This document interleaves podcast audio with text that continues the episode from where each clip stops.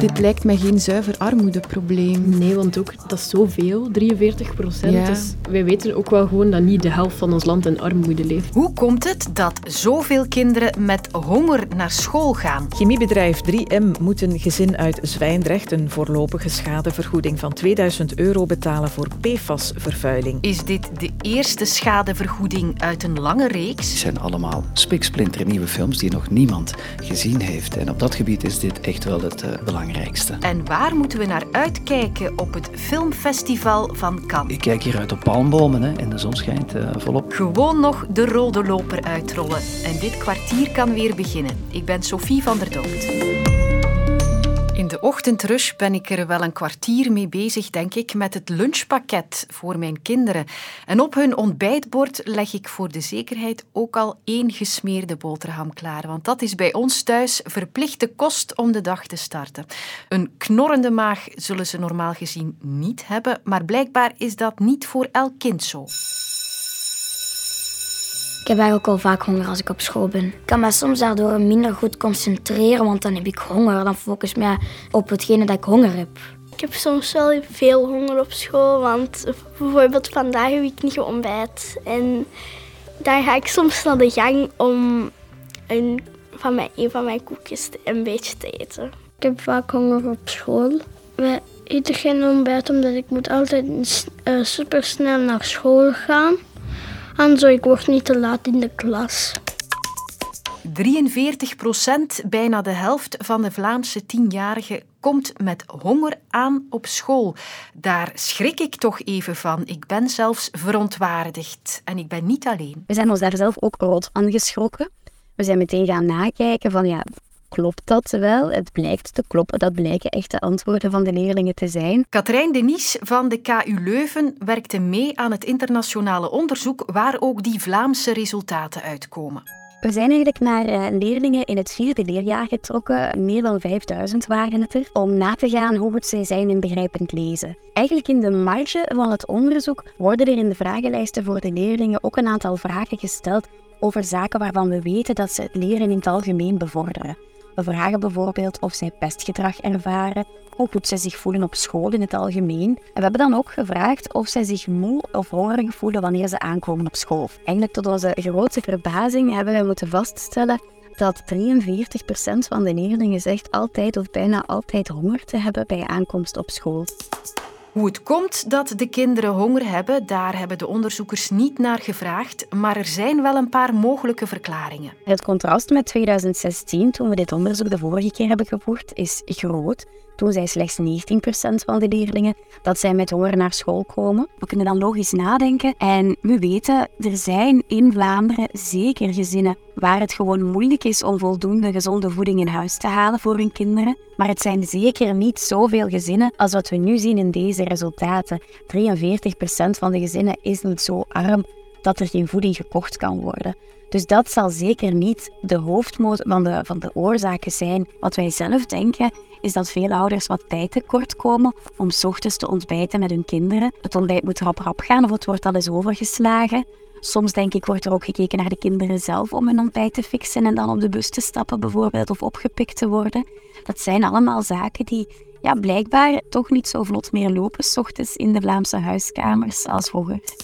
Een andere verklaring die we zeker niet uit het oog mogen verliezen, is dat jonge kinderen van 10 jaar, die zijn zoveel in beweging, die zijn zo hard aan het nadenken de hele tijd, die zijn in volle groei. Dus het is goed mogelijk dat zij vroeg ontbijten, dat zij dan naar school gaan, in de opvang terechtkomen. En op het moment dat de eerste les begint, hebben die kinderen gewoon terug honger. Dat kan zeker. Maar we mogen dat effect natuurlijk ook niet overschatten, want het punt blijft dat wij veel meer dan in andere landen aankruisen. Ja, ik heb honger wanneer ik aankom op school. Ik kan me moeilijk voorstellen dat een kind in Nederland of Frankrijk minder calorieën verbrandt dan een kind in Vlaanderen. Dus het zal zeker een rol spelen. Een deel van de kinderen die honger aankruisen, zullen gewoon heel snel terug honger hebben, maar het kan niet de hele verklaring zijn. En honger en goed presteren op school, dat gaat natuurlijk niet samen. Er is wel degelijk een invloed. Dus wanneer kinderen zeggen: Ik heb honger wanneer ik aankom op school, dan doen ze het beduidend minder goed op onze toetsen voor begrijpend lezen. Er is een achterstand en die achterstand is er zelfs wanneer we andere kenmerken van het gezin in rekening brengen, wanneer we daar statistisch voor gaan controleren. Dus we houden een heel aantal kenmerken van de kinderen statistisch onder controle en dan nog zien we dat een positief antwoord op die vraag, kom jij met honger naar school, dat die samenhangt met beduidend minder goede cijfers voor begrijpend lezen. En ook daarover, over die heel slechte resultaten voor begrijpend lezen, vind je meer in de app van VRT Nieuws. Zou wel eens een belangrijke uitspraak kunnen zijn die vanmorgen het nieuws haalde. Chemiebedrijf 3M moet een gezin uit Zwijndrecht een voorlopige schadevergoeding van 2000 euro betalen voor PFAS-vervuiling. Die chemische stoffen kunnen gezondheidsproblemen veroorzaken. Het gezin woont op een kilometer van de 3M-fabriek. De gronden in de buurt zijn vervuild en ook de tuin van het gezin. In het bloed van de ouders en twee kinderen werden abnormaal hoge hoeveelheden PFAS gevonden. 3M en PFAS klinken wellicht niet onbekend, maar waar ging heel die zaak nu weer over? Daar krijgt journalist Fabian Lefevre 75 seconden voor. Heel die PFAS-zaak draait rond 3M. En 3M, ja, een grote multinational, chemieruis, wereldwijd vestigingen en onder andere ook in Zwijndrecht. In Zwijndrecht worden tot op vandaag nog PFAS-stoffen geproduceerd, al zal het niet meer zo lang duren. Ze gebruiken dat voor van alles en nog wel. Hè. Dat gaat over waterdichte jassen, tenten, anti-aanbakpannen. Maar die PFAS-familie, al die 6000 stoffen, zijn ook gevaarlijk. Dat zijn forever chemicals, die hopen zich op, blijven zich ophopen in mens en milieu. En je krijgt die eigenlijk niet weg, terwijl die toch wel een groot risico voor de gezondheid stellen. Nee, er zijn er in Zwijnrecht duidelijk sterk verhoogde PFAS-waarden in het bloed van die omwonenden gemeten. Maar 3M heeft eigenlijk altijd ontkend dat er een rechtstreeks en kausaal verband is tussen de productie van die PFAS-stoffen en mogelijke gevolgen op de gezondheid van de mensen die daar in de buurt wonen. Op een of andere manier vanuit de bedrijfslogica valt dat wel te begrijpen hè, natuurlijk, want op het moment dat zij die gezondheidsschade gaan erkennen, dat dat een gevolg is van een PFAS-productie, ja, dan regent het schadeclaims. Maar nu heeft één gezin uit Zwijndrecht volgens de vrederechter toch recht op een compensatie. Specifiek een vergoeding voor burenhinder. 2000 euro moet 3M aan het gezin betalen. Dat is 500 euro per gezinslid. En erg veel lijkt me dat niet. Maar volgens hun advocaat kan dat bedrag nog oplopen. We hadden voorlopig een provisie, dat is een onbenoemd schadebedrag gevraagd van 500 euro, dat is toegekend. Maar dat is maar een voorschot. Dus een provisie is eigenlijk maar een voorschot. We hebben dat bewust gedaan omdat de grote schade natuurlijk nog moet berekend worden. De grote schade die schuilt dan bijvoorbeeld in de minderwaarde van de woning. Of als de saneringswerken gaan beginnen, gaan die mensen ook schade lijden. En tenslotte uh, ook lichamelijke en mentale schade.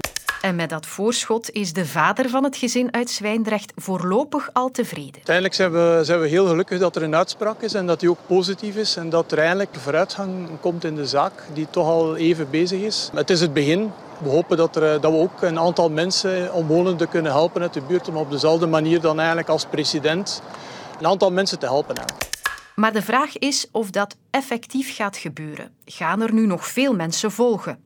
Met andere woorden, staat de deur open voor alle buurtbewoners om via de vrederechter zo'n vergoeding te eisen van 3M? Het antwoord is genuanceerd. Hendrik Schoukes is docent milieurecht aan de UGent en schepen van Milieu voor Groen in Lennik. Hij maakt de inschatting. Sowieso, partijen die zich in eenzelfde feitelijke omstandigheden facen, die zouden nu met deze uitspraak in de hand wel ook naar de vrederechter kunnen stappen en zeggen van kijk, u heeft hier uh, voor mijn buur of voor mijn verre buur geoordeeld dat hier sprake is van bovenmatig burenhinder en heeft die 2000 euro provisioneel toegekend. Wel nu, ik woon misschien op 800 meter, nog 200 meter dichter, of ik woon op uh, 200 meter verder. Ja, die zouden een gelijkaardige vordering kunnen instellen met dan uh, als belangrijkste stuk uh, het, het vonnis van deze vrederechter. Een rechter kan altijd gemotiveerd afwijken, maar ik neem wel aan dat men rekening houdt met de rechtspraak ofwel van Allee, als men bij dezelfde rechter uitkomt, zal het natuurlijk een,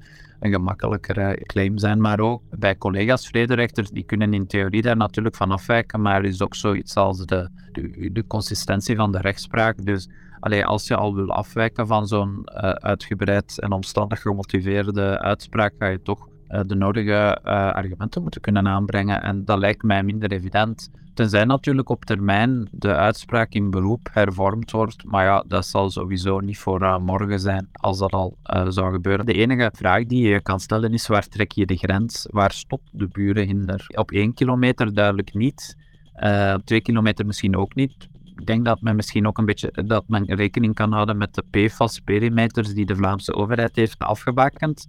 Nou, natuurlijk, als je met die ruimere perimeters begint uh, rekening te houden, ja, dan valt een half miljoen Antwerpenaren ook onder die perimeter. Dus eh, dat zal de toekomstige rechtspraak misschien nog moeten duidelijk maken. Eén kilometer is in elk geval niet ver genoeg om niet langer te kunnen spreken van, van burenhinder. De vraag is, ja, waar trek je dan wel de grens? Tijd voor een uitstapje naar de Côte d'Azur. In Cannes moeten we zijn. Ik duw op een knopje om je alvast in de sfeer te brengen. Onze haren in de zeewind op de promenade La Croisette, want onze filmman Lieven van Gils volgt daar de hoogmis van de cinema. Heb jij tijd om daar nog even de voetjes in het zand te steken of eh, kan dat er niet bij? Was dat maar waar, was dat maar waar, uh, Sophie. Weet je, ik heb mijn loopschoenen meegenomen. Als het al eens lukt om een van de komende dagen s'morgens uh, eventjes die croisette op en af te hollen, dan zal dat veel zijn. Maar op het filmfestival in Cannes loopt Lieven dus vooral van de ene naar de andere bioscoopzaal. En dat is uiteindelijk waar we hem voor betalen. Drie tips konden er ook nog vanaf voor deze podcast. Welke film wordt zeker de moeite waard? Ik kijk vooral uit naar Asteroid City. Dat is een uh, film van een, van een hedendaagse filmmaker die echt in het nu staat. Wes Anderson. Um, een man met een heel eigen uh, beeldtaal. Hij staat voor ja, uitgekiende shots, geometrische lijnen, pastelkleuren en, en geflipte personages. Deze keer lopen die dan rond in het fictieve Asteroid City uit de titel. Dat is een, ja, een fictief stadje in de Amerikaanse woestijn in, in de jaren 50. En ja, um, kijk maar eens naar de trailer. You're not here. We're not there. The car exploded. Come get the girls. I have to stay here with Woodrow. I'm not the chauffeur. I'm the grandfather. Where are you? Asteroid City, Farm Route 6, mile 75. Uh, het is altijd zo, je komt ogen tekort in zijn films. En half Hollywood staat altijd te trappelen om mee te doen. Uh, ik noem enkele namen die, die, die erbij zijn deze keer. Tom Hanks, Adrian Brody, Tilda Swinton, uh, Scarlett Johansson en dan mis ik er nog een paar. Ja, die gaan op de rode loper toch ook niet bepaald misstaan. Dus ja, ik zou Asteroid City zeker aanstippen. Een film die meedoet in de officiële competitie, dus in aanmerking komt voor de Gouden Palm. En die trouwens op 14 juni al bij ons in de bioscoop te zien zal zijn. Welke acteur gaat met de aandacht lopen? Ik kan zeker niet om Johnny Depp heen. Die gaat um, vandaag, vandaag is de openingsfilm, die gaat met alle aandacht lopen. Jeanne Dubarry heet die film over een, um, een courtisane die uh, maîtresse wordt van de koning, uh, Louis XV, um, in de 18e eeuw. En die wordt dus gespeeld door Johnny Depp. Met andere woorden, met pruik en Franse tongval. Cette jeune femme est mon entourage. Dat is echt niet zo fameus. Maar goed, hij gaat veel aandacht krijgen, want het is ook zijn eerste film na zijn spraakmakende proces tegen zijn ex-vrouw Amber Heard. En dan kun je je afvragen, is dit ja, het begin van de rehabilitatie van Johnny Depp? Uh, Maïwen, Maïwen Lebesco, uh, dat is de regisseur van de film. Uh, die heeft hem ja, gekozen om die hoofdrol te spelen. Maar die is zelf geen onbesproken blad. Heeft zich ja, destijds al formeel uitgesproken tegen hashtag MeToo. Als vrouwen klagen omdat mannen alleen maar geïnteresseerd zijn in hun billen, dan antwoord ik, profiteer ervan, want het zal niet blijven duren. Um, om maar te zeggen dat dat, dat voor een type is uh, my win. Maar het valt ook nog af te wachten of, um, ja, of ze hem in, in, in Hollywood van het strafbankje gaan halen. Dus hier in Frankrijk, in Europa, toekoer misschien, zijn ze wat, uh, wat meer vergevingsgezind. Maar hashtag MeToo, ja, dat leeft hier ook nog. Hè. Dus ik ben dus, ja, ik ben dus benieuwd of we dat uh, straks op die rode loper bijvoorbeeld, of we dat gaan voelen. En welke regisseur loopt het meeste in beeld? Ik uh, kijk uit naar uh, de terugkeer, want dat is het wel van Martin Scorsese. Uh, lang geleden dat hij hier nog eens een nieuwe film heeft voorgesteld. Dat is van 1987 geleden met, met After Hours. En nu is hij nog eens present. En daar zijn ze hier heel blij mee dat een man van zijn kaliber de primeur geeft aan Cannes, terwijl de film pas in het najaar zal uitkomen. Killers of the Flower Moon heet die film. I'm Rick Dalton. It's my pleasure, Mr. Schwartz. Met ook eh, Robert De Niro en Leonardo DiCaprio, hè, ook meegenomen, dat die gaan komen meeflaneren op, eh, op de croisette. Want Kan snakt ook naar erkenning van Hollywood. En dat lukt steeds beter. Martin Scorsese kun je gerustig een van de, de, de grootste nog levende filmregisseurs noemen. Als die dan nog eens met een film um, komt uitpakken en daarvoor de grote oversteek maakt, dat is toch een bijzonder moment, vind ik. En ik wil hier nog wel wat uitwaaien op de croisette. Ik laat het gewoon aan Lode morgen. Dag. Zoek je een actuele podcast over sport? Check dan zeker de tribune. Nu in de app van VRT Max.